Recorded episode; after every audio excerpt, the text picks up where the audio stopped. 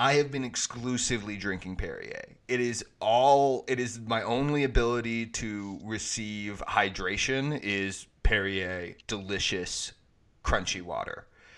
And here's the problem: I need global warming to stop. And I also need no one to run the heat in my house because I honestly can't afford to be dehydrated because I can't afford to rehydrate. And so he, that, that that that's that that's the end of it. I need global warming to stop because I, I just I can't I honestly can't afford to keep myself hydrated at this point. I will die because Perrier costs six fifty five a bottle and they're just like thirteen ounces. So I like it's know, not that much water. I know about the like fart burp debuff that you get from Perrier, but what's like the buff? Like what's what's the plus here? You know, what stats you what stats you trying to maximize? My sweat is carbonated. it, it, it's impressive. You, you just Got lots of air again, bubbles in your blood. It's great. yeah. Mm-hmm. Many months has come and gone since Red I Star over Oklahoma, from uh, Oklahoma's most those Republican Oklahoma podcast. hills where I was born. Yet I keep doing crime. Many a page of life gonna be has my turned, man many a lesson I doing have sexism. learned. Well, I feel like in those hills I still belong. We be doing crime. Way down There are yonder in the revisionists and there are reactionaries. rides You just can't make it a which reservation in pursuit thing about them. Hills where I was born. This is Red Star over Oklahoma, uh, Oklahoma's Now we're down yonder in the. Indian Nation. The cowboy's life is my occupation in those Oklahoma hills where I was born. I'm Adam Burnett, and this week we have Carl Roberts, Stephen Lasson, and special guest Parker Nelson on the show. And this is Red Star Over Oklahoma. We are a politics and news podcast broadcasting about left Oklahoma. This week in national news, we'll be talking about the leaked response by FEMA and the White House to reopen the economy like it's a hot can of soda. Before, of course, turning to the Oklahoma news, where we will be discussing people so tired of doing nothing they choose to protest doing nothing. And then we will finish with the budget shortfalls that the OK government is facing. Uh, before, of course, moving to a conservative reading series for the week. So let's jump right into national news with Mr. Nelson. Oh, I know we did the conspiracy pod last week, um, but uh, these aren't FEMA camps uh, that we're going to be talking about this week. Uh, documents obtained by the Washington Post um, in the past week lay out a plan um, that could slowly roll out by May, um, which Trump has been touting, you know, in all of the White House press things. Like I don't even know what to call them anymore. Remember Um, Easter though? Wouldn't it have been beautiful if It we would all have gotten out by Easter? Beautiful. God.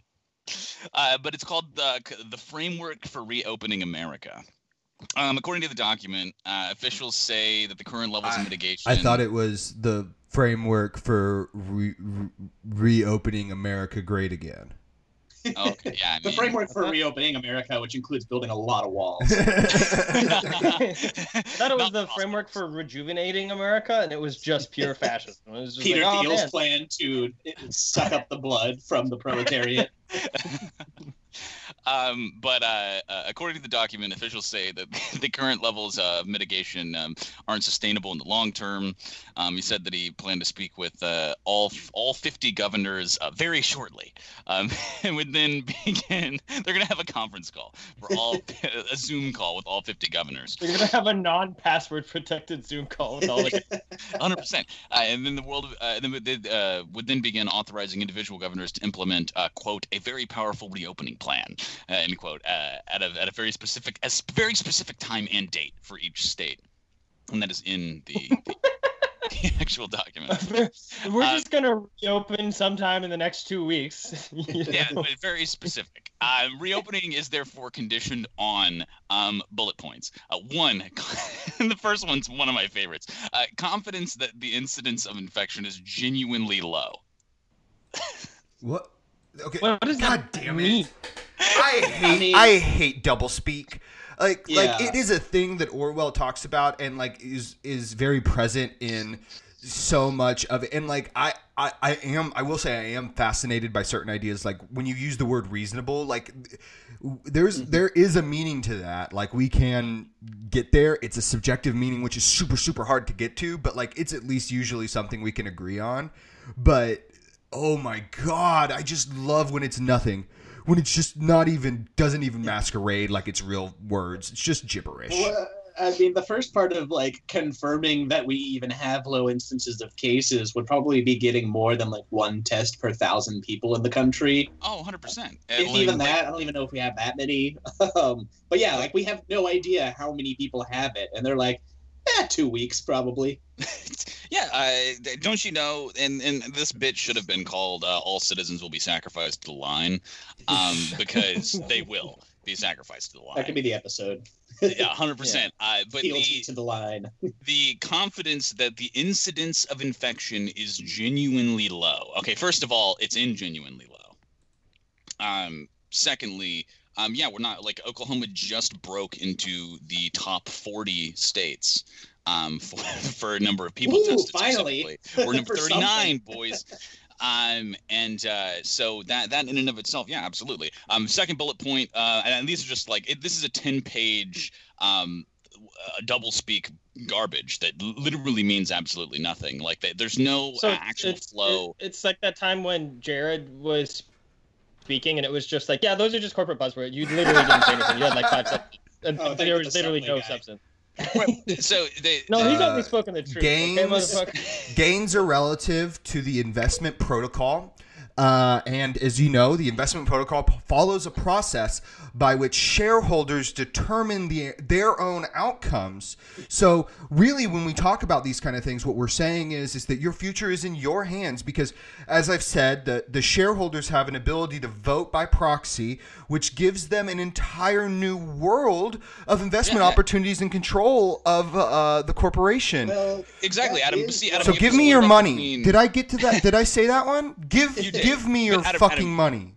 You forgot, Adam. The, uh, the you just split it up into three subcategories. There's the federal role, there's the state role, and then there's the local role, right? Where you have to coordinate, facilitate it across like pro- proximate, like geographic areas, like by state and federal officials, where they're sharing um, these changes and indicators, right, uh, for like a mitigation approach. I'm literally just pulling all of these buzzwords in bullshit from this 10-page document. Yeah. that Well, it's- absolutely it's how it it's a works. good- it's a good thing that we have like a strong federal system that can unite all the states and their responses here to make sure we tackle this in a unified way. So I will say I'm glad that's working well. Yeah. So, so some of, we're back to my favorite bullet points. Second favorite bullet point: um, you need a surveillance system that is well functioning and capable of promptly detecting any increase in incidents. Which, Mm, I love mean, how we have, we like- have that, but not for Corona. yeah, we have an insanely good surveillance system that's not for that. uh, third, uh, You a health system. Muslims. Third, we need a health system that has the capacity in all respects, including inpatient beds, staffing, and other services, to handle all cases, and that is in a position to rapidly scale up to deal with the surge in cases. I think love saying- Yeah. we absolutely fail that. Yeah, no, I, I love saying things that would require such pre- like like that that that's a lot like saying like throwing in one of your bullet points is being like, uh, we're gonna terraform the moon. Yeah, we're gonna fucking terraform the moon, and we're gonna put people up there in hospital beds, and so anybody gets real sick, we'll send them to the moon. That'll be yeah, the best I mean, place like to go. like, all right, here's our steps for terraforming the moon. First, um, make liquid water there. and people are like, how do you do that? It's like, well, it's the first step. yeah, Step after after that's make an atmosphere, and we're gonna need the water for that. So right, step one of curing the country of coronavirus: build a thousand hospitals. So, uh, It's uh, just, it's just like the, the the Mao thing of having everybody have a pig iron factory in their backyard, except for hospital. Just build, go, go to Lowe's, buy a five hundred dollar prefab shed, and put a cot in there, and then like make your own IV drip out of a mason jar.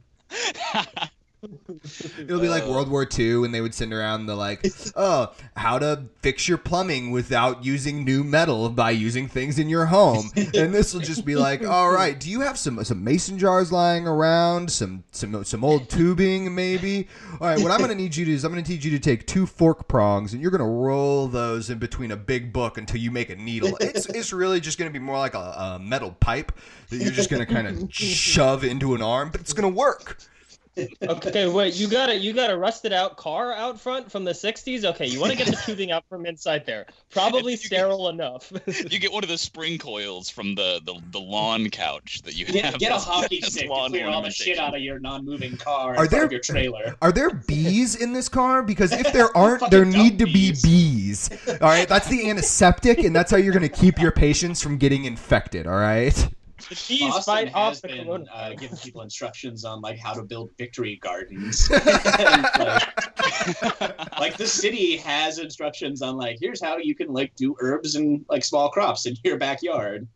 Which is cool, like great to know that they're like, ah, we don't know if there's gonna be grocery infrastructure in six months. Can we just start calling the dumb Great Depression? Because that's what it, it is. Like Yeah, it's just yeah. last Great it's like Depression. pretty smart. uh, but, but you know, the only good thing about it is, is that it- you know, depressions are are, uh, are are good for class consciousness. Uh, all of a sudden, we all have to be in the same lines together, and we're like, wait, we're Yeah. all here. Why do we have to wait?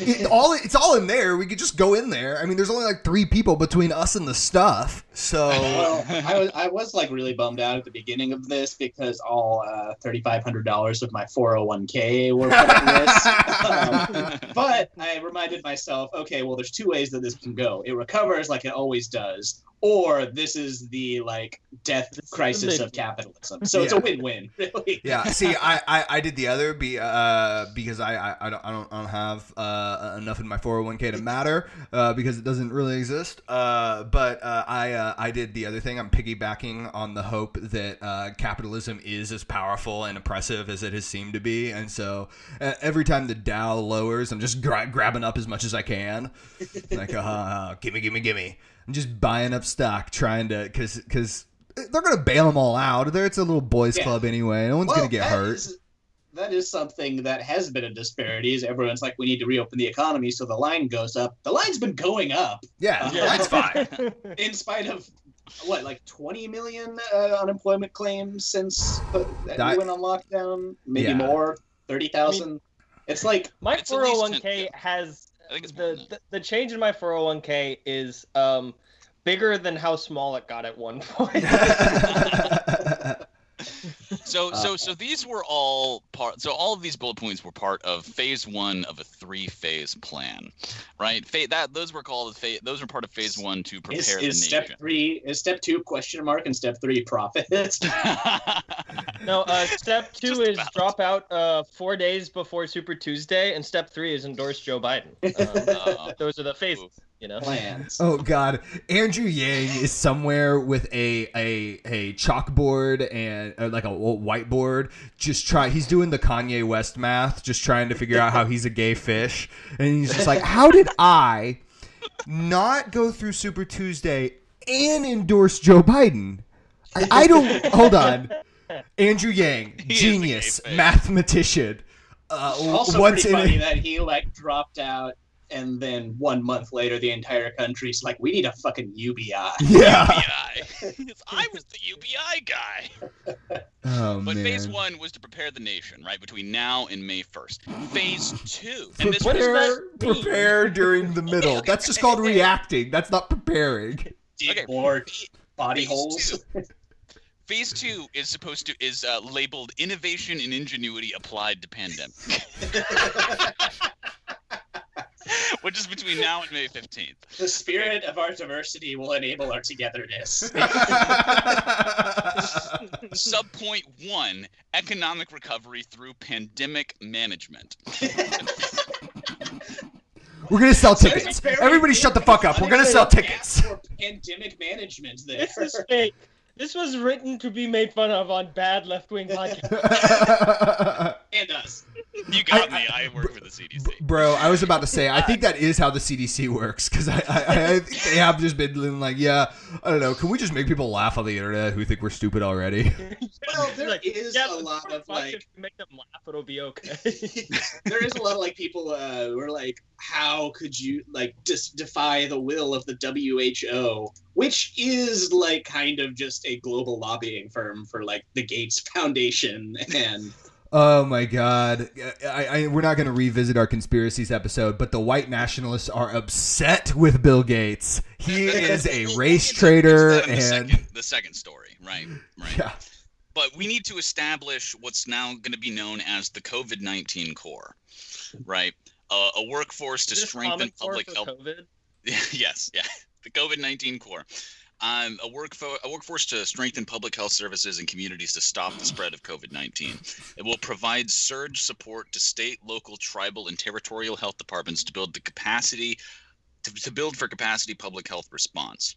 There's nothing. There's not a single Not a- hard there. thing in here that they're saying to do, or like I could read this entire thing and then not know a single action to take or that will be taken or whatever. Hey, hey, Stephen, it says aggressive manufacturing distribution. Okay. It says Aggressive manufacturing distribution. What does that mean? continued repurposing of manufacturing capacity to support testing and PPE, and putting Americans to work to help contain the spread. I don't know what that means, but Yeah, they don't the either because it doesn't mean anything. I love that they said they were going to work with local and tribal governments as if they're calling the Creek Nation and being like, "Hey, can we help y'all?" Because I'll let you know they aren't. Yeah, no. I, I, Also, the are you, are you the- sure the that nation would be like, "Hey, can you actually do anything?" And they'd be like, "We well, not not for you." I I don't know. I think the federal government has pretty good history with public health issues amongst tribal uh, organizations. Yeah, they pretty- spread them among them. Oh, I've got a take on that. They did have a couple of good points uh, under this subsection, which was uh, one, release clinical professionals close to end of training, like four-year medical students, PA, nursing students, dental students, to reopen preventative care.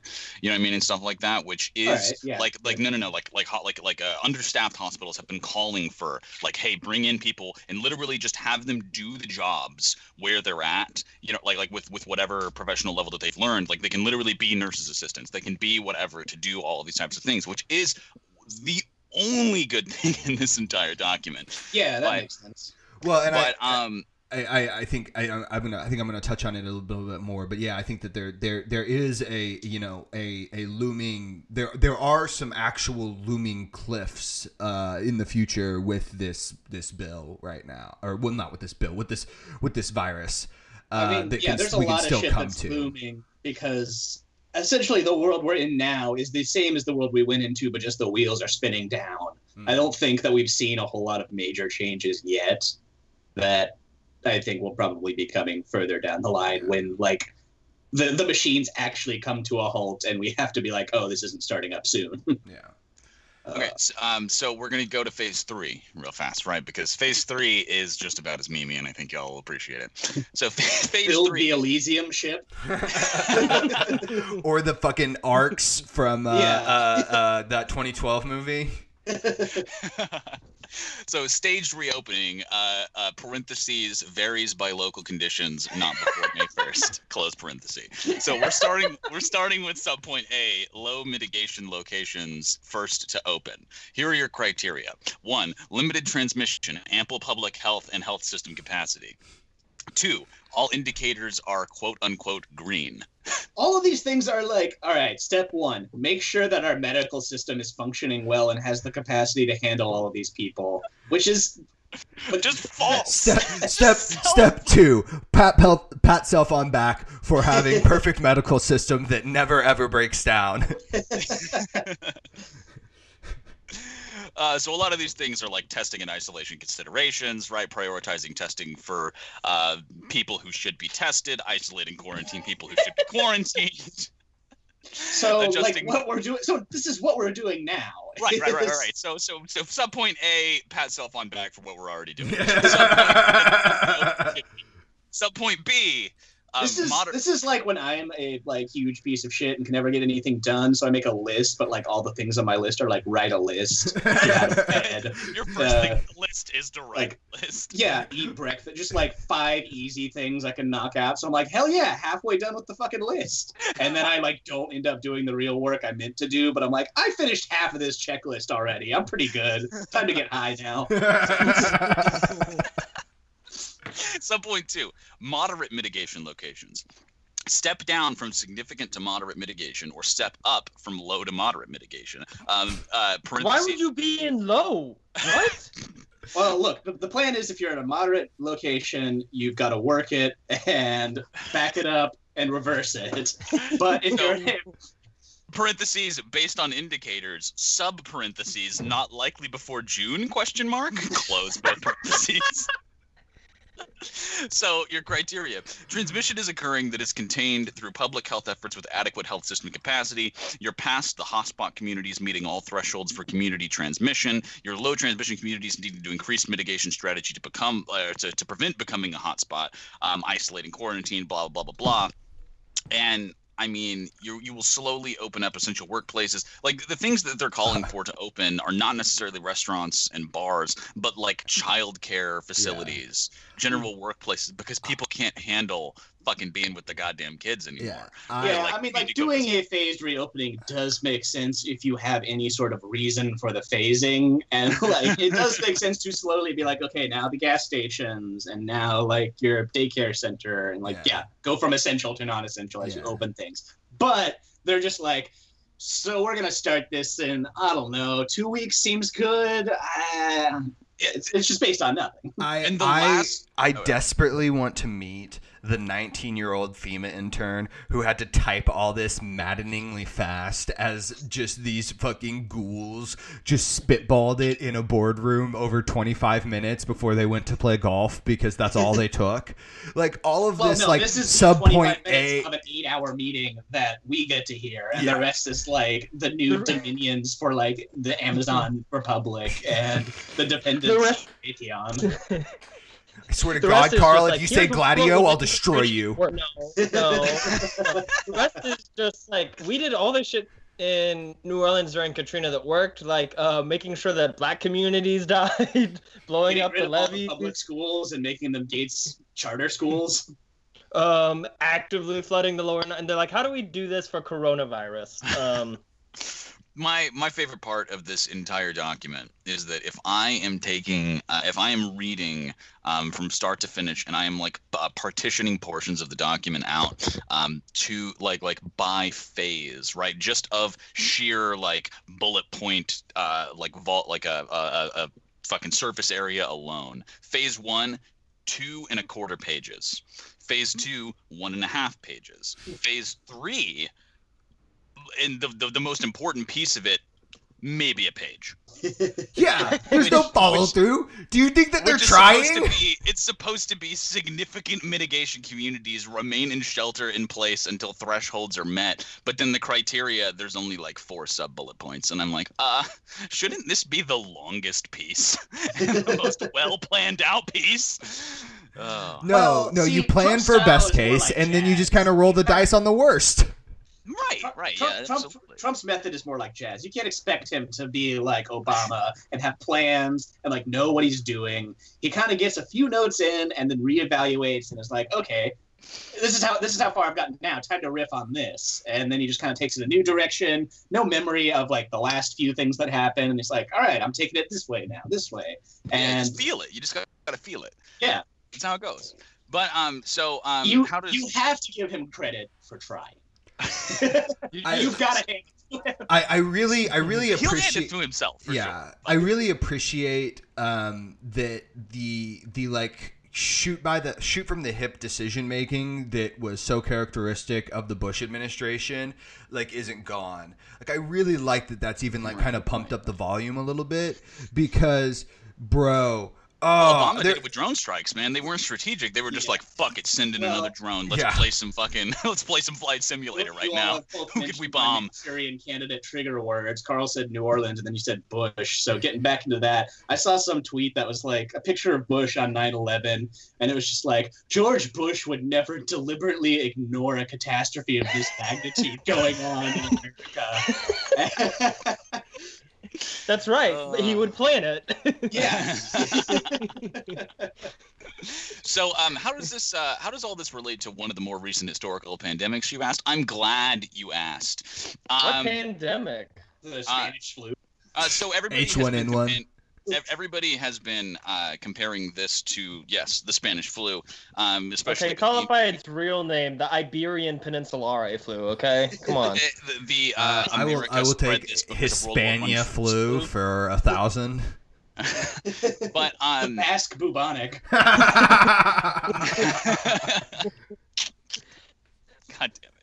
Um, but uh, if you look at um, even just CDC historical projections of um, because they, they have they've been analyzing a bunch of data on like uh, because this is the first time that social distancing, it, I guess not first time, but like major social distancing precautions were actually attempted within the United States, right, um, across the board for to prevent um, a resurgence of the flu uh, when when this was happening during World War One. Um, granted, we we didn't really have the technological capacity for like microscopes and diagnostics. That you know there was a bunch of red herrings that were thrown out there because who knows if I, I don't I don't know if that's actually happening right now with COVID, but we they were severely hamstrung by that at this time.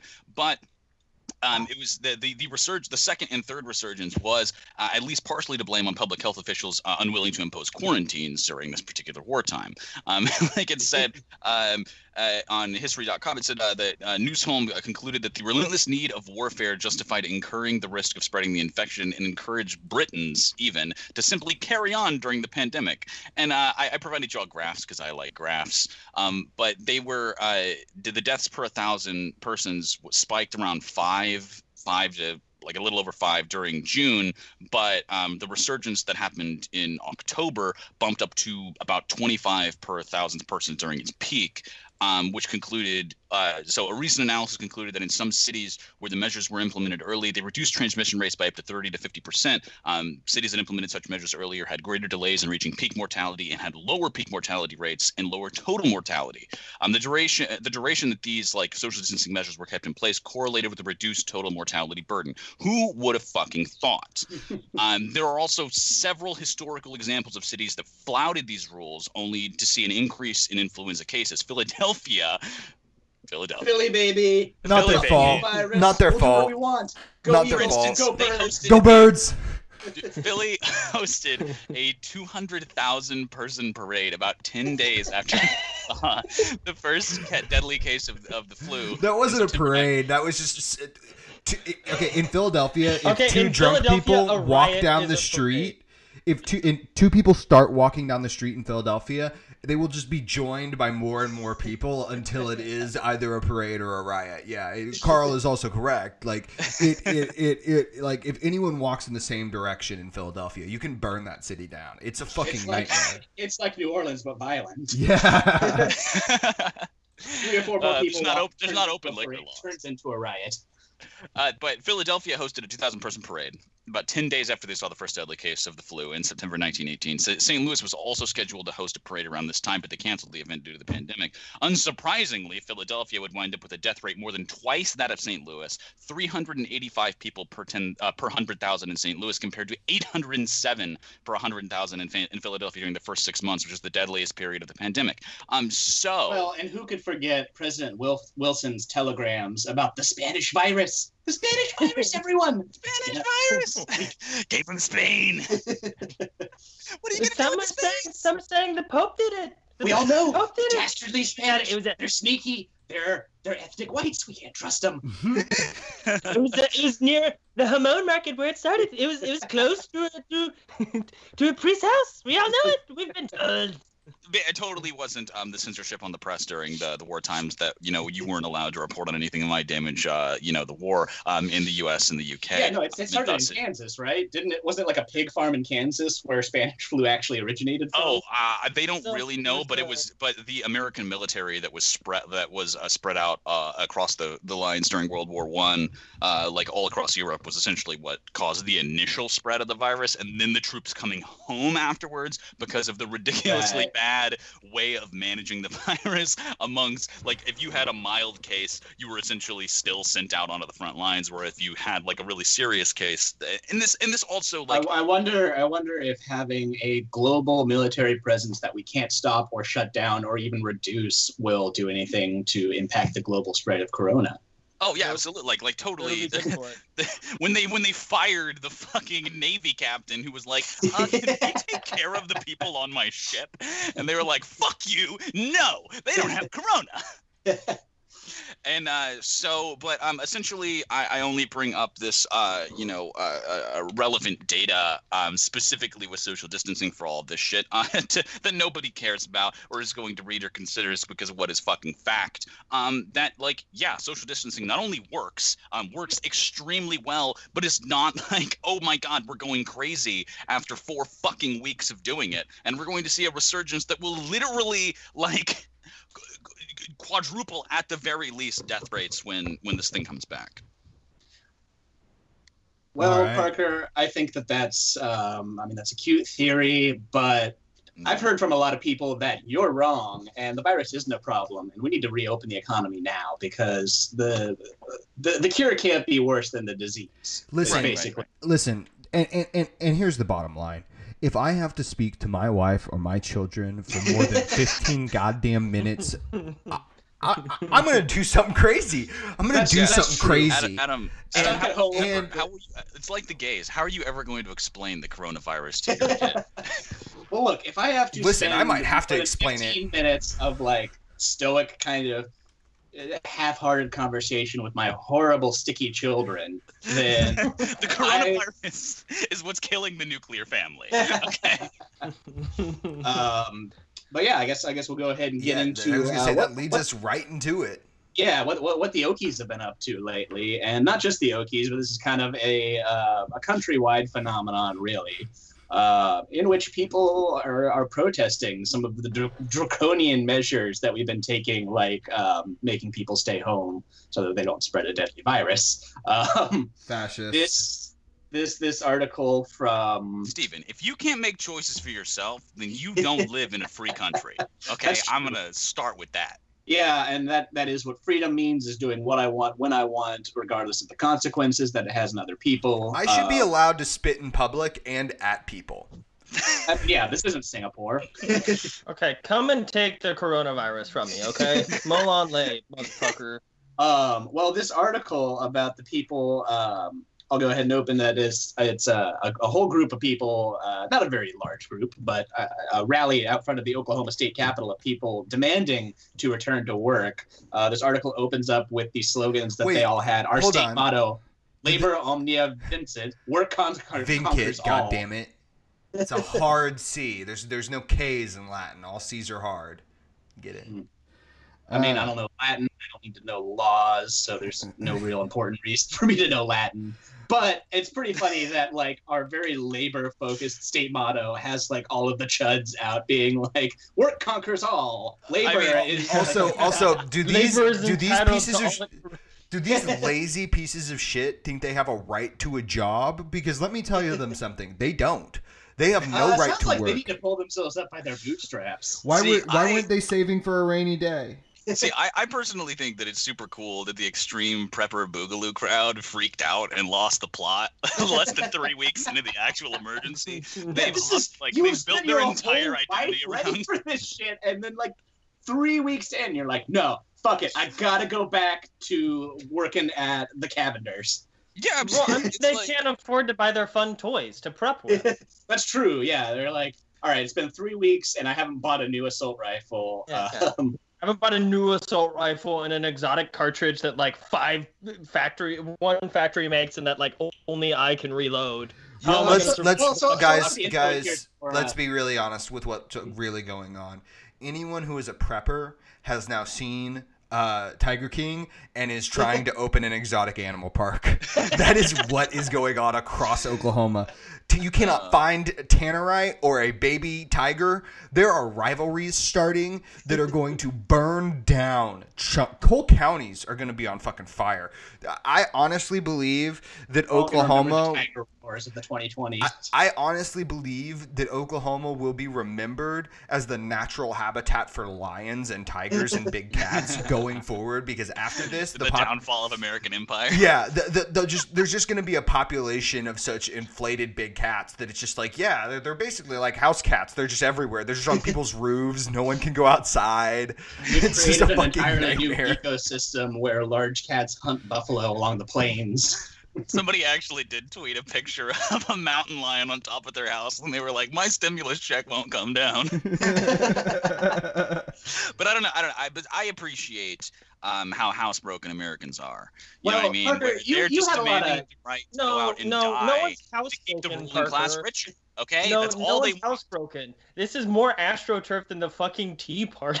Yes. This so is that, that literally is one thing about this rally and most of these rallies is that they're getting a lot of coverage A because it's the only thing that's happening right now. But it's very sensationalist and like if you actually look at these rallies, it's most of What? the time like less than hundred people. You, you don't mean 13 people in sweatpants screaming at an empty state house isn't the most important thing that's going on or the Uh, most like politically poignant? Like these I saw, people like- have the ability to affect real change. see, I, see, see, I saw see. like a video out of Michigan where it was like uh, some guy tweeted it and he was like, "Real America's waking up. We won't take it anymore. This coronavirus is fake." well, okay, and it was I like want to get I want to I want to get through some of these quotes. cars. yeah, I want to get through some of these quotes real quick because the, the real human interest of this, I think, is the hook of this article. Um, see, see, Corona ain't that important. Why are doctors allowed to put other cancers and diseases and surgeries on hold to drink beer? you're not far off. So um, uh, That was one of my favorites. we got we got a collection of quotes here. Uh, first of all, Joe Biddick, uh, not not Joe Biden. That's that's that is absolutely Joe Exotic just on the outside. Joe Exotic, mustache and a top hat. I think that we need to uh, give every American stimulus check to buy tigers. Um, Joe Biddick says, "Get Oklahoma back to work again. We're in the oil and gas business, and we need people driving their cars." Uh, like, Everyone do your part and, and just just drive around today. Look, the fast Just try- apocalypse is really impeding the progress of the slow apocalypse now, and we gotta get back on that slow apocalypse grind. Hey, Uh, hey, uh, hey, uh, so yeah, uh, you know- see the, Well, it's, the, the, it's Oklahoma gotten so would good. totally be producing oil right now if it weren't for coronavirus. Yeah. Uh, yeah, well, it's, It's, it's, important. Amazing. If you get more people driving their cars to work, it will offset like all of the planes in the world stopping. it's, it's amazing. Like the the the, the it, it's incredible. The the the uh, environment's recovered so much that you can see the Star Wars intro. You know what I mean in the sky now. well, we've got a few like um, a few epidemiologists in the crowd here that had some quotes, like um, Lori Gracie, who said, "I think too many people are looking at it, the coronavirus, as an either or, and really what we have here is a both and." Uh, someone went to improv. There, she's doing yes and. Sounds like a fucking linguist, Adam. You need to go talk to her about that subjunctive. We can thing. both protect the most vulnerable amongst us and get back to working and get the economy back up so that it doesn't tank. Wasn't the whole Um, point of like most of the screaming about Obamacare that they were going to have death panels that were going to like prefer quality life years instead of like protecting old people? And the whole Yes, problem yeah, with that is that any it- sort of socialized or public health program was that they will decide who lives and dies versus our current reality in which everyone dies. yeah, but, but so you have to you have to understand how that's consistent, right? Since the opposition in both cases to what the government is planning on doing is entirely astroturfed, it doesn't actually matter what the content is. it's meaningless. Um, okay, here's another one uh, from Sarah Odom, who says, We just need to get our businesses back open and let people get back to work. People need to be able to have a proper income coming in to be able to pay our employees. Keep businesses working instead of collecting welfare.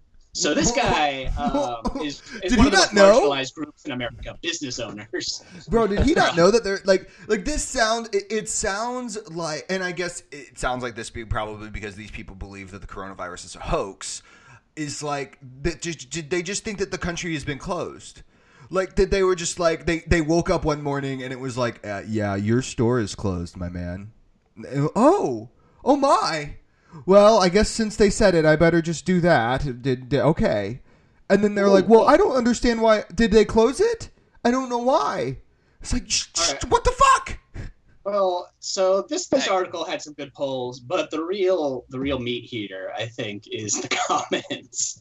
oh, Uh, of course, oh, it always yeah. is. This is the galaxy brains, my dog. Yeah. So here's here's a response about it. Uh, oh, this is someone who doesn't like the protesters, but she's also uh, so she says they're ignorant, brain. Easily misled, self-righteous, and comfortable in the state's perennial bottom dweller status here, including in reference to healthcare, insurance, and overall health. continually voting for people who work hard to pit the haves and have-nots against each other while taking their marching orders from the haves. It's the Okie way, worrying that the gray starving squirrel might get a nut he doesn't deserve from the red starving squirrel who was here first, and so is a quote real squirrel. I guess this is kind of an understanding of What? like, Yeah, this is beautiful. Oh my god, this Yeah. this had to have been written by Diane like Foster. yeah. We'll take you on the show. Well, No, no, that was what I was about to say. This, I, oh my god, I, this has to be written by a middle-aged like wine mom that is just in the perfect sunset mood. Like, like finally the Valium and the wine are like she is totally. Like, Oh my god. she is. They're Uh, finally mixing who's- who's so she or- can have some sense of solidarity. I, this is just one of like Orb Mom's secret accounts. Marianne Williamson's just like posting. Steven, Steven, God, it finish, would be finish, great. finish the thing. Uh, yeah, yeah, it goes on. Um, meanwhile, yeah, so the um, her whole thing about the squirrels is that, and then she goes, meanwhile, the brown squirrels take all the nuts and laugh at the red squirrels for begrudging the gray squirrels one lousy nut, while they distribute their benefactors more nuts than a squirrel and his family could ever consume. Boomer sooner. Boomer sooner, indeed. I feel like she could have really fleshed out the colors there. That was kind of unclear, you know. Yeah, no, I absolutely. like, don't use politics appreciate it. colors. and then I mean, not. I, I guess, yeah, this is just a very cursory understanding of what working class solidarity is, but she has no context for it and has to frame it in squirrels. But right track, at least, you know, she's got, she's got the thread of it. It must be amazing to like you know have that original idea and think how brilliant you are, but you're really just reciting things that people figured out in the mid like the mid 18th century. Like, yeah, congrats, welcome to the party. I mean, that's the important part of being a leftist is thinking you're the one that come up with these ideas first and thinking everyone else is a mouth breathing savage who for not understanding it yet. Yeah. See, I just want to say that, and Adam, you can probably relate to this, that we are innocent until proven guilty. We do not need an immunity certificate or a false test result to prove we are not vectors of the disease that are walking around. Okay? Give Well, I think And I think one of the funniest things about about all of this is these people are protesting this shit. They're like, "Oh my god, we got to let the economy get back to normal." And if if we did the thing that European a lot of European countries, you know, social democracies, countries outside of Europe, like any kind of like half developed or developed nation is doing, right? Uh, that's not under the thumb of the IMF, which is just saying, "Yeah, we're going to furlough all your workers. Everybody just furlough all your workers. We're going to cover salaries for like at like 60, 80, 100%. Um and furlough them and then they'll come back on whenever this is over and we'll just reset the economy it'll go back to what it was before and Well, if, and I- if you suggested that to them they'd be like that's fucking socialism and it's disgusting but it's literally the it would do exactly what they want to have happen Right. I mean, Of course. absolutely. But do we just let no, them die? I don't. I don't think it. I don't think it would because I think like I'm gonna be really honest with you. These people need to get out of the fucking house. Like Yeah. they are having to talk to people that they hate, their families, No, and they I cannot very stand it anymore. Well, Well, I mean, and they, I think wanna- they want to hang out with their part of it. bros they like want to hang wa- out with their bros at the golf course hit on the like uh, cart girl the drink girl and um you know have an affair with their ugly secretary who's a man you That's know not who these people are. Those people don't give a shit. They're doing fine in the Yeah. corona world. I really do think these are people with like jobs that they've lost because of corona. So I don't want to completely dismiss them, Yeah, even though they're cranks. Um, and there is like a weird question about this because there will come a point when we do start opening shit back up, and it's not like the virus is completely gone. There is that calculus that will need to happen at some point where it's like, okay, we have the numbers low, more people might catch this when we open up again, but yeah, it's it's like, but these people are just doing that calculus way too early and are like, yeah, it's been three weeks, fuck it, let's. Like at some point, we will open things up, and there will be more cases as a result of it, undoubtedly. But we just need to wait until maybe we have some infrastructure I- to uh, yeah, actually some- deal with cases rising again. Yeah, some. I do some wanna say, though, tests or some like- fucking yeah, just infrastructure. I- yeah, I, I want- want to say that I, I don't think these We- people lost these jobs. I think these people lost their income, right? They're probably like business Right. owners, like small, medium sized business owners. gas station And, owners. um, you know, like they're the same people, like landlords who get mad whenever the money's not coming in. And it's like, okay, if I lose my job, like that sucks ass for me. I didn't invest anything in this. You know, I had an agreement with somebody else to pay me, right? These people are like investors and they're like small investors or something, but they're mad all of a sudden that the risk that is inherent in investment is coming home to roost. Well, because this and so is, it's like, because okay, the- no, this is part of the deal. Like, if you were gonna no, it's invest not. in a gas it's station, not part of the deal. That is not part of the deal in America. You don't assume risk when you invest in shit. And this is the Hey. first time people have been confronted with consequences of risk, and they're like, "No, that's not the deal. I'm never supposed to stop making money off of owning capital." Look, I want a haircut, okay? And all I want. but yeah, I mean, like, yeah, Carl, you are right. In theory, yes, you are supposed to assume the risk when you make an investment. But how we've been operating essentially for like 70 years is that if you ever take too much of a loss, you always have daddy government there to like bail you out. And so you can create more jobs, the most important thing you could ever do in the world.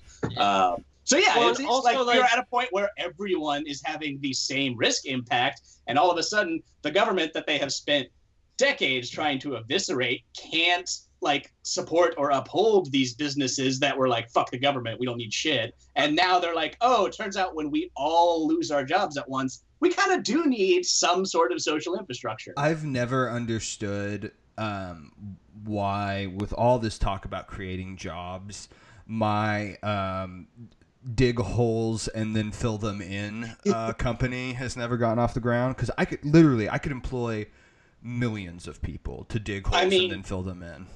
i don't know if you saw in california they're uh, doing just that taking sand from the beaches and filling in the skate parks so that no one uses them are they actually doing that? That's- yeah yeah they, they That's excavators fascist. They're, burying that's the literal. parks. That is literally a thing described by John Maynard Keynes as a way to keep the economy going in a recession. i mean Except instead of skate parks, it's burying gold, but it's the exact same idea. see and then like i'm i do think that this is a perfect time for make work programs everyone's out of work we have a bunch of public shit that needs to get God, i mean if they we could just put, fix Cherry Street, I would quit Yeah. my no. I was literally going to say that if we They- could put a couple million people to work fixing the roads while no one's on them, Literally, no, no, no, no. I have multiple friends of mine who work in construction, and there this hasn't stopped. Like, no, no, no, no. Public works projects are still absolutely happening. I don't know if we're memeing because I checked out for a second, but I mean, no, no, but, haven't they- but they need to be more. yeah, the, like Yeah. the idea have, of Parker would be to to to not continue the ones we're doing right now, but to massively expand them. To be like, Oh, oh, look, no one's on our bridges, all of which are broken. and Um, or expand the amount of people collapse. at the sites. Like I, all of Cherry Street is shut down, and they're working on like a quarter of it at a time. Like no, you could put just just throw three hundred more people out there and just see if they don't fix that road fucking faster. God damn it! I Well, want I access to the like- road I live on. You'd you'd think for a country that has baked into its system an economic collapse every ten years, we would have some sort of like switch we could flip or some sort of infrastructure for being like, okay, millions are out of work. Now we have all of these reserved public work jobs to make work. And like we could just do that every 10 years when the economy collapses and millions lose their job. At like a, at a minimum shitty thing that our country could do. Like, Well, like, just Yeah. be prepared example- for this inevitable thing that happens every decade. So like the the German government has this thing. Um, I mean, a lot of other governments in Europe are doing it too now, but it's uh, they call it like short work, where it's like, oh, you all have to furlough people for a short bit because of a re- recession. Okay, yeah, we step in and cover it. Like that's just a policy they have.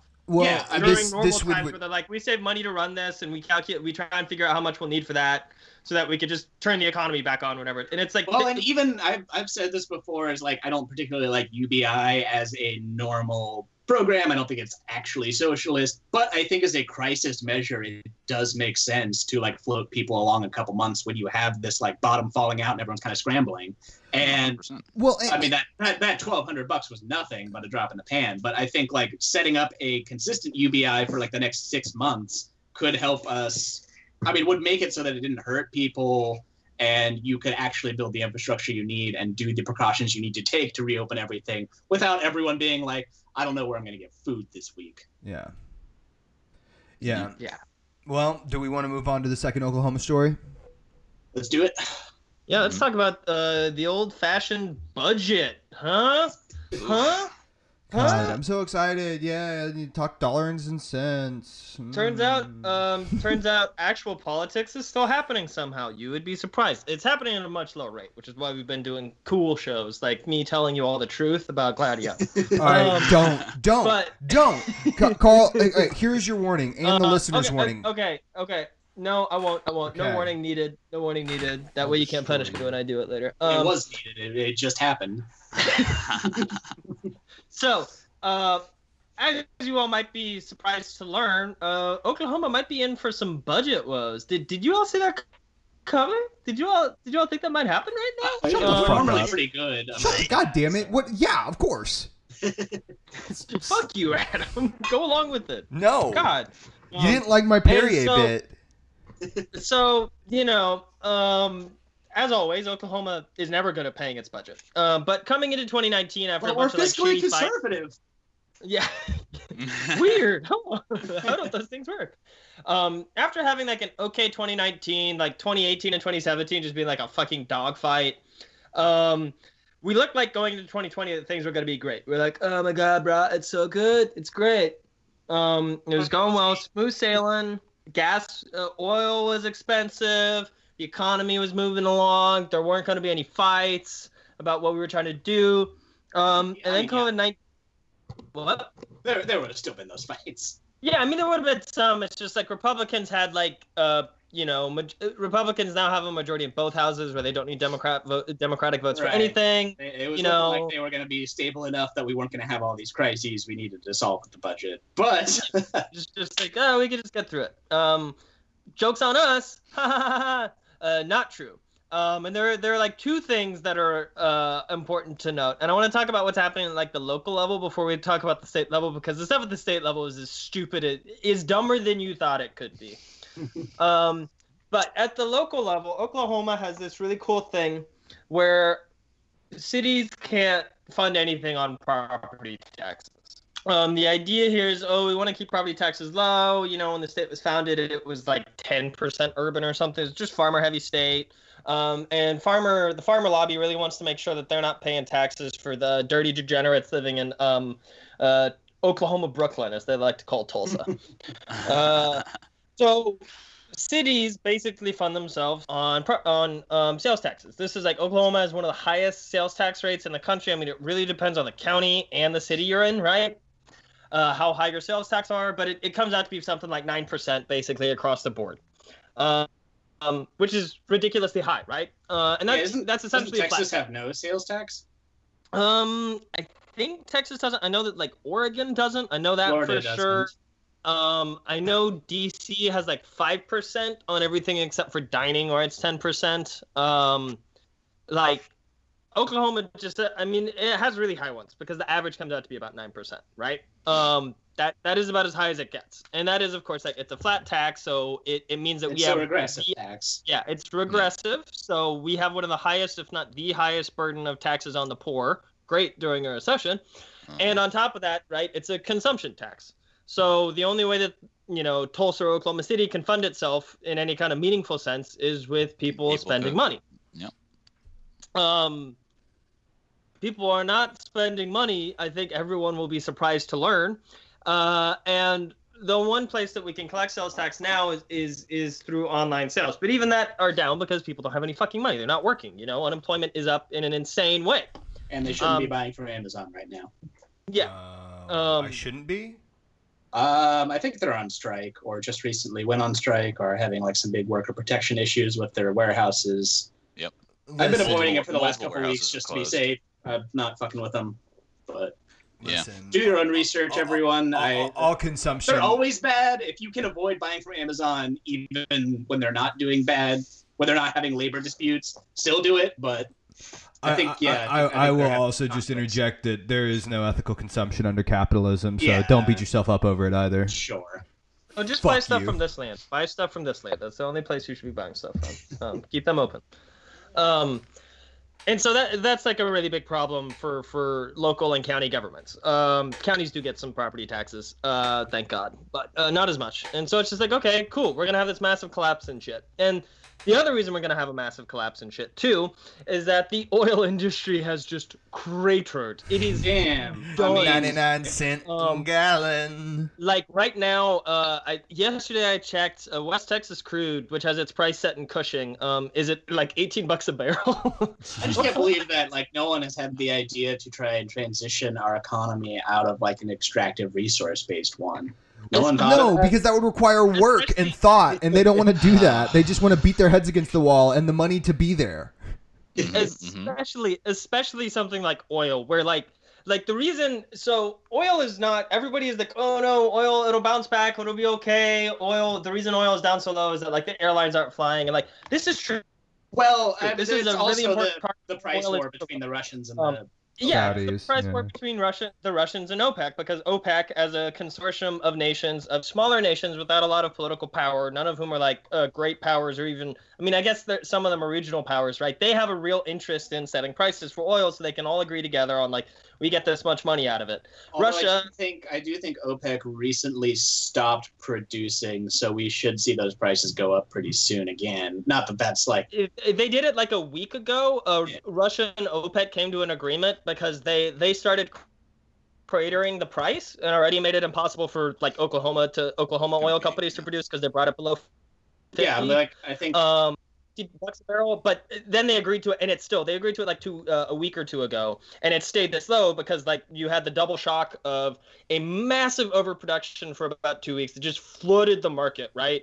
Like we were getting to the point where it was hard to store oil and absolutely no demand so. That's that's Which what my that's okay, what my dad does now. Is his company is oil storage, not like oil production, and so I've kind of gotten some info from him about like his company's been fine lately because everyone's had more to store because all of the producing wells aren't selling directly anymore.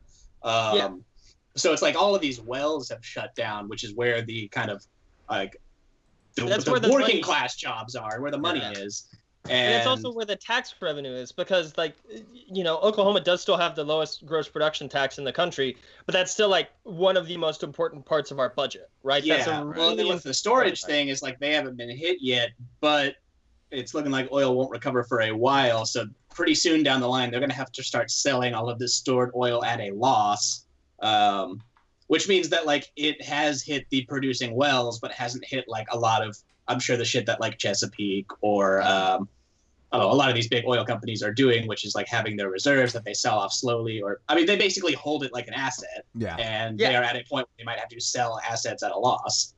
And i mean we're already seeing that in like the farming uh, economy Oh yeah, like, they're okay like we have burning to crop fields and like pouring out milk and doing all of this stuff that you uh, you know you Uh, love to do in an unplanned economy. This is actually uh, those are actually um, uh, they're they're throwing it all out so that they can put put put new poison in it because it's actually a uh, Doesn't have uh, yeah, in the yeah, milk there's these not enough fluoride in the milk. That's actually what's going uh, on. the soy it doesn't have enough feminizing estrogen in it. Yep. and so I, I mean some of this is really bleak like uh airlines are operating at 5% right now Well, I don't know if you've seen the map of America versus like Europe and Asia. We still have like ten times more flights running than they do. Yeah, um, because we have a lot. Uh, we don't have like the quarantine and play stuff is a lot less strict in the U.S. than it is um in in Europe and so on. Well, I mean, a lot of it's like the government subsidizes these empty flights because they have to run the routes, or else that we just have like a bizarre air travel system in place. Well, It'd be like air actually, what- taxis. um, It'd just be like the four reason Europe people has on a less flight is to that- Boston. Yeah, They- you call you call the airplane and reserve it ahead of time, and they're like, "All right, yeah, we'll fly you there." So um, I think we also have that law where you have to fly the routes to keep your slot at the airport. Uh, we haven't done anything to fix that. Um, almost immediately, like over a month ago, uh, like more than half of the European Parliament was like, okay, it is not environmentally okay to just fly empty planes to keep these routes open. So how about we cancel that when no one is traveling? And they're like, yeah, yeah, yeah. So that's why they have less flights, which like makes sense, but also still means no oil demand. Yeah. We, on the other Um, hand, have figured out how to make our empty planes roll coal in the sky. Has somebody uh the has real somebody chemtrails, you know what I mean? but, Um, but has somebody act uh, somebody like uh, like told the airlines that um their ancestors survived an ice age and hunted tigers with pointed sticks and so they should act like that they descended from them Uh, I, Um, I have been yelling at airplanes as they fly overhead that they need to get get real jobs. Um, but that doesn't seem. I don't. I don't have a good pejorative to yell at them. So I, I really feel like whenever you, were doing that yell, before the Just shine laser pointers at them. no, but make sure you do that at the airport. don't don't do that. Eric. yeah, uh, do not do the, do not try anything that you hear or see on this program at home, especially if So you, you see it. a- If you see anything uh, with this podcast, you, you definitely shouldn't follow its advice. We should What we you should should include the actually do- warning at the beginning of all of our episodes. So get your hunting rifle and put a laser uh, a laser target finder on it, and then go stake out by the airport and point it at the noses of the plane.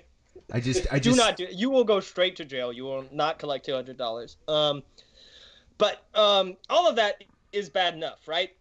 Terrible, terrible for the state budget. Um, but something that this show criticized pretty heavily for good reason, right? Uh, because no one could see this fucking coming. Um, that we criticized with the teacher bill uh, that that got teachers back to work and, and raised some money going into the schools and shit. Uh, most importantly, raised teacher pay. Is they set a lot of money aside uh, in the rainy day fund so that in case some bullshit happens, we can take some money out and say, yeah, bullshit happened. We're gonna we have a dumb economy that's based on a fundamentally based on a global commodity where prices are set outside of our control. Um, we need to make sure that we can deal with changes in that economy.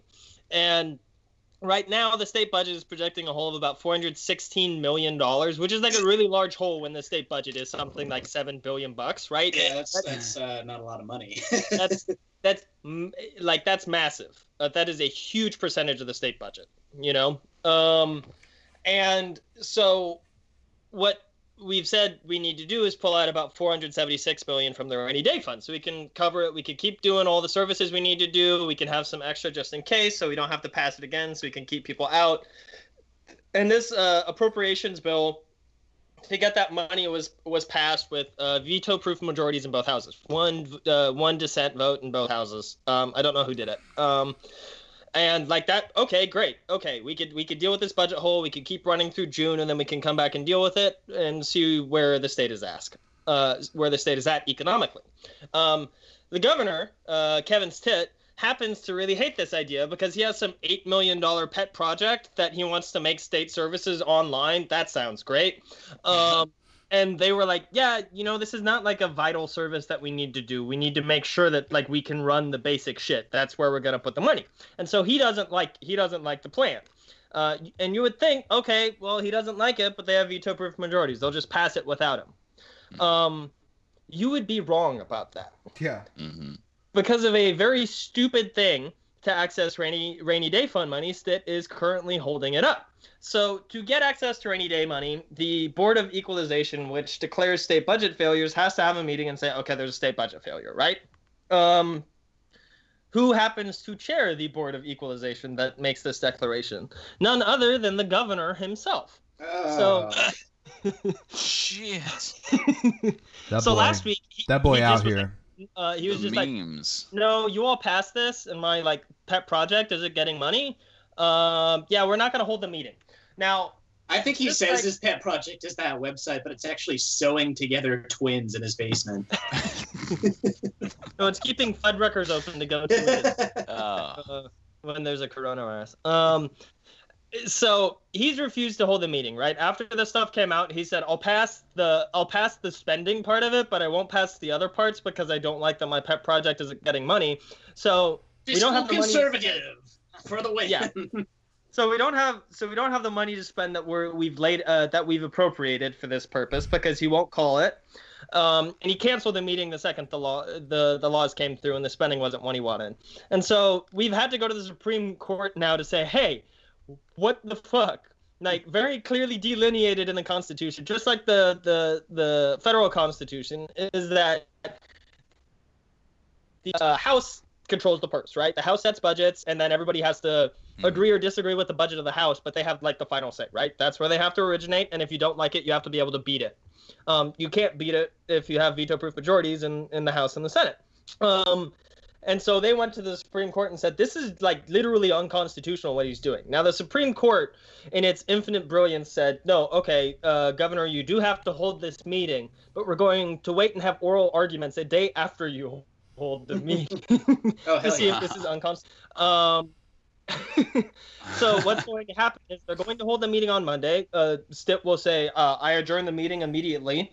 Um, won't have anything happen, and uh, then they'll go to oral arguments where Stitt will be like, "I don't like this, so I'm not doing it." Um, and then the Supreme Court is going to have to make a decision and go through this. Um, I'm the thing that pisses me off the most about this is that like we still have the same people running the House and Senate from the good old fashioned, um, well, the same person running the House from from the teacher strike days. Uh, Charles, this is bullshit McCall. Fuck that guy. That guy's a piece of shit. Fucking hate him. We are now forced to say, yeah, he's actually on the right side right now because of how shitty Governor Stitt is in terms of trying to The deal with clapback the king, economy. the king of shade. Just a the Oklahoma Nancy Pelosi. Um, Uh, I think that we should all be slavishly devoted for him for having one good take and forget Yeah. any bad thing he's ever done. That's I that's like- the that's the I would way. I would Yeah, like to I- I- say though that he um he reacted with more hatred and swore on camera to teachers asking to be able to afford living uh, than he did to the governor attempting to take away his constitutional power as Speaker of the House. So still not a good guy. But yeah, but like you you know- know, teachers' lounges have all that free coffee, so they kind of make it up there. True. Fair point. Uh, I, I imagine all teacher lounges are just like uh, the teacher lounge in, in community, so they're just drunk. The- um, It no, it's just the eyes wide shut party. But I mean, like, like we're at a point where um, House and Senate Republicans and Democrats are all like, no, we're on. We all agree. Like, we found the thing that can unite us, and that's saying how fucking bad Kevin's uh, Kevin Stitt is handling the economy of Oklahoma disappearing. like that's it's it's impressively it's impressive how bad of a job he's doing. I And mean, it's I think that this confirms, uh, falls in line with our continuing theory, which that Oklahoma is a microcosm of the country at large. Yep. It is filling the Trump role, uniting everyone to come up with their own shitty plans, and like hatred of Stitt will make everyone be like, "Oh, this plan's not that bad," even when it's like some dog shit, like budget cuts or whatever. And yeah, I think that certainly Stitt sucks, and but I'm concerned that like everyone hating Stitt will just be like, well, we'll introduce our shitty plan that's slightly less shitty, and everyone will love us because it's not as bad as Stitt, which is what everyone does with Trump when like the Dems are like, look. here's a some means tested bullshit for you. And Look, Steven, I, I get that you don't like that the pyramid of intellect is, you know, topped by people from high school who just think that this is all a conspiracy. oh, I you love know what I that mean? pyramid getting topped.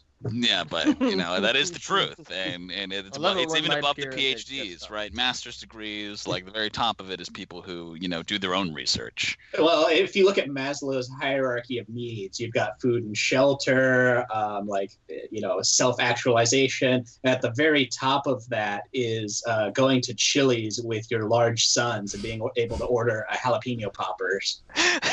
Split the two for twenty. Oh, Yeah, and so the, the state is denying our most highest needs right now. The what's the point of point America if we can't do that? You know, that's not what our forefathers wanted. I think these are all good points, and I also think it's about time for us to move on to the conservative reading series for the week. Come on over here. Come on, coward. Coward. I know that I want to punch you in the nose. I'll beat your goddamn ass, you son of a bitch. You're an intellectual dumbass. And I'm coming. You coward. You think you're a tough guy. I hate you, coward. We're going to defeat this anti-human scum. We're going to wreck their world. Uh, are you all ready for for a good fun one? Some really Oh, some ready. really hot takes. It's, Um, I see a Tulsa Beacon link. I don't know if good and fun. Oh wait. Uh, on here, I got I got uh, a little survey from Google before I can read the article. Do you know someone in your community who is sick, fever, cough, shortness of breath, difficulty breathing right now? Yeah, I do. Go What get 'em. is their name and address? that's how we're gonna test everybody. Google survey ads. yeah, it's gonna be CAPTCHA. Is gonna be the testing infrastructure that we have now, which is a, a great system to just have people like deciding whether or not their neighbors may have it. Everyone turning each other in definitely won't. Won't- Everyone's gonna be a end Slav poorly. grandmother watching each other. Um, no, we're not actually doing Tulsa Beacon. There were some some Tulsa Beacon jewels, but like, it was just all actually too fascist. It was like too openly fascist. It was like we need law enforcement and the military to shut down abortion clinics because of the Chinese coronavirus. And I was like, you know what? We need to, You know what? to cut But, There's but did you see the we number? can't do too many Tulsa Beacon articles. We got to cut it with some Oklahoman, get some flour in the mix. Step on it a little bit. You can't get the full on. yeah, we can't have pure We gotta stretch uncut the Tulsa Beacon. supply. Yeah. It will rot your brain. It will rot it out of your ears. This is also going to rot your brain. And this is by, uh, this is published uh, Sunday, April 12th, last Sunday. It's uh, Point of View. Now is the time for innovation in public education by one Robert Ruiz. We, Why does we, he we look talked like, about like him just again. a really shitty, overweight George Lopez? Um, we you made that joke last time we read an article from him because Did he's I? the go-to guy. Yeah, he's the go-to guy for saying why not more charter schools? Doesn't matter what it is, it always means more charter schools. Um, I'm glad he is, sticks with his appearance, though. I guess it works for him. no, no, it's a good look. It's a good look. Um, He's a hot shitty. boy. Yeah, he has like the the bottom right uh, political compass facial hair. Um, yeah, that it's good to goatee know that is he's never a good look on anybody. Mm. Um, He's also got Yeah. the smug, like, profile pic look. He just needs to have a finger under his chin, and it would be perfect. yeah, then he'd be a Ben Shapiro. Um, oh, he Uh, can't let's own, get into he'd, it. he'd own people harder. Let's get into it. Um, if there is an upside to great disturbance and upheaval, then Ooh, we are already ghoulish. Already just fucking ghoulish right Yeah. there. Just uh, I read opportunity here. I read my Paul Yanni. Um, I thought creative destruction was a good thing. Uh, Paul Yanni was not making a point that it has pluses and minuses and that it's a reality we have to live with. No, he was just saying it's great whenever we just have massive social upheaval. Um, I will say okay. that this is a rare break from the Oklahoman where they don't start the first two sentences with a good take. They're just starting with the like draconian proposal. yes. Um, it is that unforeseen challenges can often lead to innovations and permanently and positively alter our society. Oh no, The this co- is just going to be an advocation for Operation Paperclip. Uh, a little, maybe, maybe. Uh, Operation uh, Clippy, actually, I think is what Look, it is. if we Um, didn't take their medical research, it would have been a waste of all that. Yeah, it was totally useful medical research. Yeah, Fucking wait, did you say Um, Operation Clippy? yeah. you'll see why in a bit. Um, you'll see why in a bit. Um, the COVID 19 pandemic has forced us indoors, but it has also challenged us to seek new ways to connect to each other, do business, and go about our lives. No one should be surprised if telemedicine, for example, gains a permanent foothold in our medical community, or if businesses realize there are benefits to letting many of their employees work from home. Already okay, has. here's the like here's Already the has. intro take What? where I'm like, all right, fair enough. Like, yeah, I think that work from home for like white collar office workers does make sense. And Well, and, and if you change some of the language in the thing in first the take, it'd be like this is this is a chance to do socialism, great. But like the second you throw innovation in, it's like, no, this is bad. yeah, Um, I mean, well, these are also things that have been in our difference between, economy like, for like a maybe this is decade. So yeah, it's it's like the you know, I, between okay, congratulations for fucking realizing. it's the difference between realizing this is an opportunity, like we work how our economy works, and like prepare for crises, versus what he's talking about, which is like, ooh, how do we pick the the remaining meat off of the bones? yeah, how do we how do we get that state money for education and turn it Yeah. into profit? Um, it is extremely important that public education is a part of this conversation about innovation and modernization, because the shortcomings of today's system are glaringly obvious and holding back our kids. In a world that is digitally focused and internationally connected, most of today's public schools are changed to a system of brick and mortar buildings assigned by zip code. For many schools, the order to adopt remote learning, which is which in the 21st century should mean online classes, was like an order to take their students on a field trip to Mars, an impossibility for institutions where learning has occurred basically the same way for 100 years. I mean, maybe I'm glad that's he was 'cause it's listening to the standardized podcast. and doesn't require individuals to purchase things like computers or internet service. Maybe that's Also- why it's a good I mean, thing. I'm glad he was Also- also listening to the podcast of just talking about terraforming Mars. That's true. It's a really good take. Also maybe part of uh, the importance of public schools and like learning and so on is socialization. That is like stuff that happens outside of the classroom. Maybe the point of school is not just like prepping you to work but also like oh you meet people. You have to deal with social problems. Like oh you don't like this person. You have to make friends. You have to Yeah. learn like social interaction as well. I don't. You I don't think most people think that the point of K through 12 school is to like learn the things that you learn in them and like apply those to your life. It's like Right, here's how you if interact with people and do bullshit busy work for your life. If anything, half of the fucking parents now are like, take them away. well, yeah, that's It's the fucking, other where's important my function. babysitting at? I don't care if like they that's graduate the or not. central function like it's the central function of schools that they perform that they let parents work right Yes. but it's like okay your children are taken care of as well like it does so much more than just oh you need to learn this stuff um but you know that stuff's not profitable so why would we endorse it um oklahoma city public schools decision to end this year on may 8th the earliest day allowed by the state seems like an admission that it has little confidence in the quality of their remote instruction which largely largely avoids having to use digital resources um so bef- we can't talk about access to digital resources until we read this paragraph okay All right. um, OKCPS will defend its position to online learning by saying that low income families may not have access to the internet at home and that if they cannot serve all students, they will not serve any. All Whether right, that makes any. no child left behind. Yeah. also, also, yeah, it's a universal institution that is supposed to serve every child. Sorry. Um, that's a good thing. Uh, he doesn't think so. Whether that makes log- any logical or moral sense, there are many tools at our disposal to try and get low income families online. Partnering I like with how I like how he Connect- blows through. He just like uses that sentence to dismiss anyone having a moral argument. To well, whether whether this makes sense logically or morally, sure, but Sure. But what if we do public-private partnerships that make money for companies to give these low-income families internet access? Partnering with Cox's Connect to Compete program, for instance, or building on AT&T's offerings of low rates for recipients of SNAP might offer some underserved communities and students a way forward. Of course, in Chattanooga, Tennessee, you just get broadband as part of your fucking utility bill. That's just something you have access to immediately, but that's not an option. Well, your right? Why, why do we not yeah. have a TVA for internet? Like, get the Tennessee Valley Authority wiring everyone up to broadband.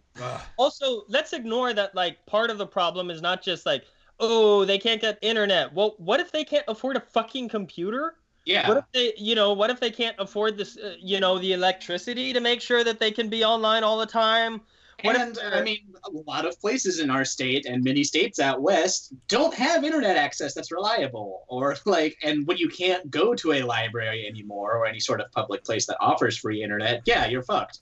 Listen, And, you like- guys are just fundamentally misunderstanding what's going on. Once you inject a profit motive, then you make profit. and that is the goal of a society is to make make line go up. Everything needs to have a profit, which is important. Like our medical, or our medical uh, i- i- industries, if they don't have a profit, then who knows what kind of disasters that that could bring. Well, and, and the inefficiencies, it would just, you know, then people would just be doing things for like random reasons and not Yeah. not to make line go up.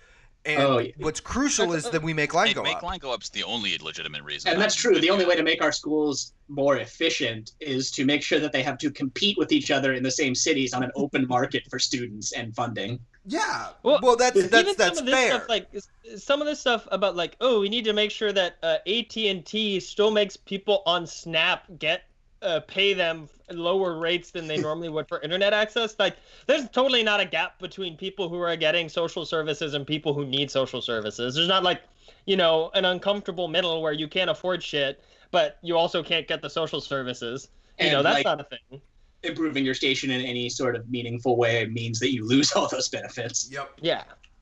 And on top of that, like education, everyone agrees that universal education is a good thing. If we have Oh, to have not universal internet access for it, uh, well, I mean, everybody Not, like not the good every Mr. normal Robert person. Ruiz. Robert Ruiz gets paid to not think that because he's a piece of shit. Um, Furthermore, there are schools all across Oklahoma that serve low income students and families that find ways to use technology and digital learning in their classrooms. Epic charter schools in K through 12 are both offering free public education to all to kids of all income levels.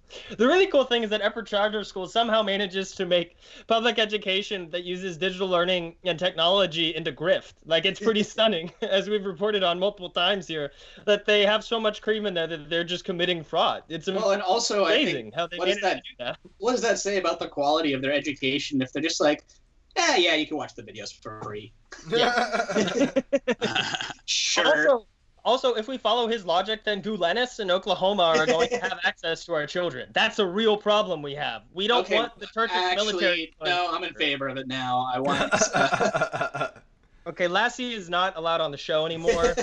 he's opposed to Turkish uh, sovereignty. Uh, he's he's attempting a coup. Uh, we're gonna send him to the front lines in Kurdistan and kill him. I've been Um, talking with Michael Flynn Jr. You just got to get on that charter flight with him. It'll end somewhere. Tulsa Honor Academy, Crossover Prep, and Cristo Rey OKC have all implemented successful distance learning programs while exclusively serving low income students. These are schools that could have offered excuses and instead found solutions. I I'm sorry, wait. What are the public schools doing that's not this? Like, are Um, Tulsa public schools or OKC public schools not able to do the like public learning for free uh, with Um, social I- distancing? I think they've been doing that remotely and just said we're ending the semester as soon as we can to Yeah. like improve this for next fall. Yeah, yeah, that's what's going on. And they're I mean they're also having a hard time doing it because they're deeply underfunded so that epic charter schools can steal multiple millions of dollars from the state education budget. Yeah. um, because they're evil uh, and should be hunted uh, down and uh, told to stop that. that That's what they should do. Um, you should not uh, do the same thing you should not do to airplanes with people who run those schools. Um, Allegedly. it's important that we hold our schools to account for way for the ways they seek to improve and modernize during this time, or the ways they do not. Digital learning is here. We need to embrace it, not make excuses. And like, to, just to end there, there's no reason why you need any of the shit he talked about to have schools embrace digital learning. There's no reason to do that. Um, Epic Charter Schools is way worse at teaching than uh, any of the public school systems in the state. They have the So- lowest graduation rate of any. Well, literally everything that he said are things that a the public schools are like kind of already doing, but have been working out for the past month and like have been ironing out the bugs in it, which takes time, of course. And b are thing, things that we haven't done with our public schools are things that could easily be implemented. And like, there's no reason that the public schools can't do this for some reason, while Epic and like these other just life church schools have been doing themselves. Yeah, like- themselves. Christ the King School, Cristo Rey. Like that, I don't want my public money going to that. Look, I'm we're sorry. all we're all going to be educated at victorychristianchurch.edu, and that's a good thing. That's a Yeah, great we can school. all become uh, Michele Bachmann. Oh Guts, god. Guts University Online will be the future of our state. Okay, it would actually be cool if Guts had a program where you got to go to their haunted house for free as part of education. um, What? Why? You just you just want to see I don't know. teenagers who are all under the sway of a single youth pastor who is very clearly trying to sleep with underage girls and buy pot while wearing socks with sandals. Like Fucking um, what if Uh, you wore like an upside down cross uh, thing, like a tattooed like six six six on your forehead and went in high? Like that would be fun. I don't know. Like, your, your Yeah, professor it would be fun the for uh, you. younger brother from uh, Righteous Gemstones. yeah, he runs Cristo Rey. Okay. so- well, with that, Um, uh, yeah. Yeah. So so fuck that. Fuck you, Robert Ruiz. Fight me. Fight me. Well, Go to with hell. that fiery accusation, uh, our Twitter is at Red Star Over OK. We also have a Facebook page and a subreddit. You can listen on SoundCloud and iTunes, as well as most other places podcasts are found. Any questions, comments, complaints, or concerns can be sent to our email, redstaroverok at gmail.com. Please tell your friends about us and rate and review on iTunes. Thanks, everybody. Have a nice week. Bye.